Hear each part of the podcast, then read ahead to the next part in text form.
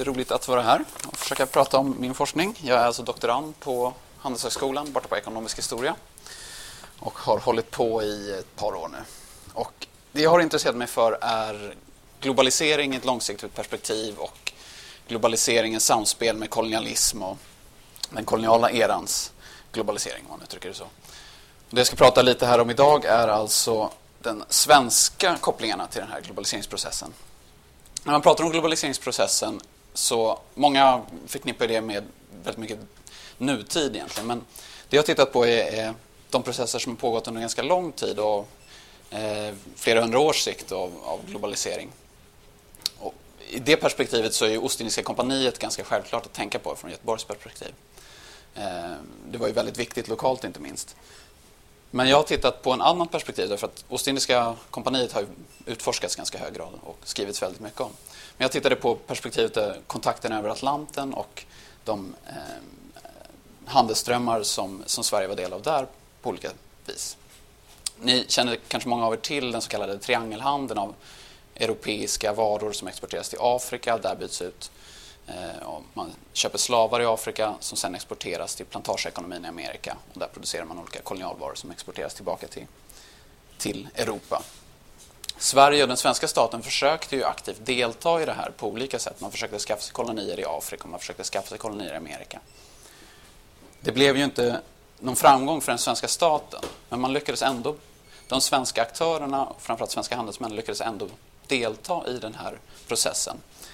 Framförallt indirekt genom att man eh, köpte kolonialvaror som reexporterades från de stora kolonialmakterna, framförallt Frankrike, i viss mån Storbritannien och även Danmark.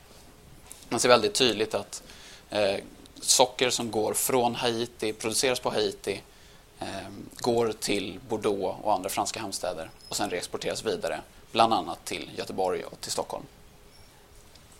Det gäller även flera av de andra kolonialvarorna som eh, tobak, kaffe, kakao, bomull och annat.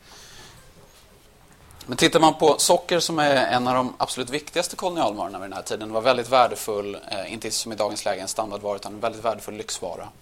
Ehm, I dagens läge kommer socker från betor som produceras i Europa i väldigt hög grad. Men under 1700-talet, början av 1800-talet så är inte betsockerproduktion det finns inte överhuvudtaget. Det är någonting som kommer från 1850-talet och framåt. All sockerproduktion bygger på sockerröret. Och det produceras i Västindien och Brasilien. Det är en eh, eh, produktion helt uteslutande byggd på slavar. Eh, man använder afrikanska slavar för att producera det här sockret. En väldigt brutal produktionsstruktur man bygger det hela på. Sverige skaffar sig en liten, liten koloni i Västindien som heter Sankt Bartolomei som han för övrigt byter mot en liten bit tomt här i, i Göteborg som heter Franska tomten som ligger borta vid Packusplatsen. Ehm, men bara för att ge någon slags förståelse av eh, hur, hur brutal regimen kunde vara även på den sven lilla svenska kolonin så har ni här ett utdrag ur den så kallade förordningen rörande behandlingen av svarta och färgade, fria och slavar. Given på Gustavia, svenska ön Sankt Bartolomé, 1787. Och det här är då Artikel 8. Slavägare har rätt att kedja eller piska sina slavar så ofta som de anser att slavarna förtjänar det, antingen med käpp eller rep. Men ingen bestraffning får överskrida 29 rapp, får inte vrida lemmar ur led, man får inte tortera slavarna. Det är så humant det blir. Man får inte tortera sina slavar, men man får piska dem så ofta man vill. Sverige var inte på något sätt unikt i den här eh, processen. Det, alla kolonialmakterna var, hade liknande sådana här Eh, slavlagar och så kallade code I den tidigare forskningen så har eh, man har i viss mån studerat den svenska slavhandeln och försökt titta på det svenska perspektivet här. Då har man tittat på Sveriges slavhandel från Afrika, bland annat i eh, Cabo Corso. Det handlade om ett par tusen individer förmodligen som, som de svenska aktörerna handlade med, exporterade till Amerika. Men det man inte har tittat på tidigare, det jag har gjort bland annat i min forskning, är att titta på hur mycket arbetskraft krävdes det för den här importen? För vi svenskar, de svenska aktörerna på 1700-talet och 1800-talet köpte ju varor som producerades av slavar, men som inte var nödvändigtvis svenska slavar i någon mening. Ehm, utan det var slavar som hade handlats med fransmän, holländare, britter och andra och som hade importerats till deras kolonier. På 1700-talet, bara för att titta på socker då till exempel, så för att producera det socker som krävs eh, för att mätta den svenska konsumtionen då eh, behövs det ungefär 500-600 slavars arbetskraft varje år. Varje år alltså. Det här växer successivt. Konsumtionen ökar under hela 1700-talet som vi har data för. Det växer väldigt kraftigt på 1800-talet. Så någonstans i mitten av 1800-talet så handlar det om ungefär 15 000 slavar varje år som behövs bara för att försörja Eh, efterfrågan på socker. Från 1850-talet och framåt så kommer sen betsockret att slå ut importen av, av eh, rörsocker. Men det är väldigt tydligt att eh, fram till dess så är det slavarbetskraft. Och det är också väldigt tydligt att de svenska aktörerna, till exempel eh, Carnegiebruket här ute vid Klippan, de byter handelspartner. När de brittiska eh, kolonierna börjar förbjuda slaveriet och slavhandeln, då byter Klippan leverantör av socker till Kuba och Brasilien som eh, fortfarande har kvar slaveriet väldigt länge. 15 000 slavarbetskrafter, är det mycket eller lite? Ja, man kan väl jämföra till exempel med att vid samma tid så bodde det ungefär 15 000 människor i Norrköping eller i Malmö. Är det mycket eller lite? Det får man bestämma själv sen. Det här eh, ökade antalet slavar som behövdes beror ju på den ökande konsumtionen. Linné formulerade det redan i mitten av 1700-talet som att eh, konsumtionen av socker då hade så tagit till att knappt någon bondkärring finnes som icke brukade samma på mat.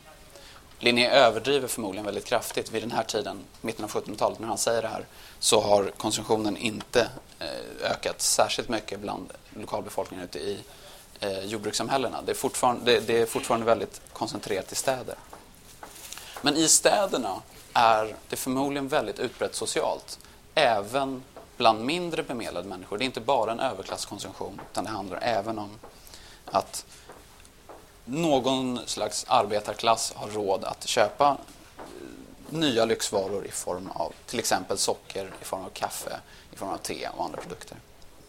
Vi ser det också i, i eh, den litteratur som finns i till exempel kokböcker. Kajsa Warg känner säkert till. Hon skrev ett antal kända kokböcker som gavs ut i oändliga mängder upplagor tänkte jag säga, men det var liten överdrift. Väldigt många upplagor i alla fall. Kajsa Warg skrev sin första kokbok i mitten av 1700-talet och socker är en väldigt väl förekommande vara i hennes recept. Även i många recept som i dagens läge skulle tycka kanske inte passar med socker. Kalvleverrullader kanske inte ska vara sockrade. Men det tyckte Kajsa Warg. Många av de andra exotiska kryddorna som muskot och kanel och annat är också väldigt vanligt förekommande i, i Kajsa Wargs recept. I slutet av 1700-talet så skriver en annan kokboksförfattare, Anna Maria Ryckesköld, en en annan kokbok och hon går i väldigt mycket polemik med Kajsa Warg och säger att Kajsa Warg hon, hon, skriver för överklassen. Hon skriver för de som har råd att köpa alla de här dyra lyxkryddorna som socker och kanel och peppar och annat. Det intressanta är att när Anna Maria Ryckesköld skriver det här omkring 1780 någonting. Vid det laget har socker blivit så vanligt för den klass hon skriver för att sockerkonsumtionen i hennes recept är ännu högre än Kajsa Warg.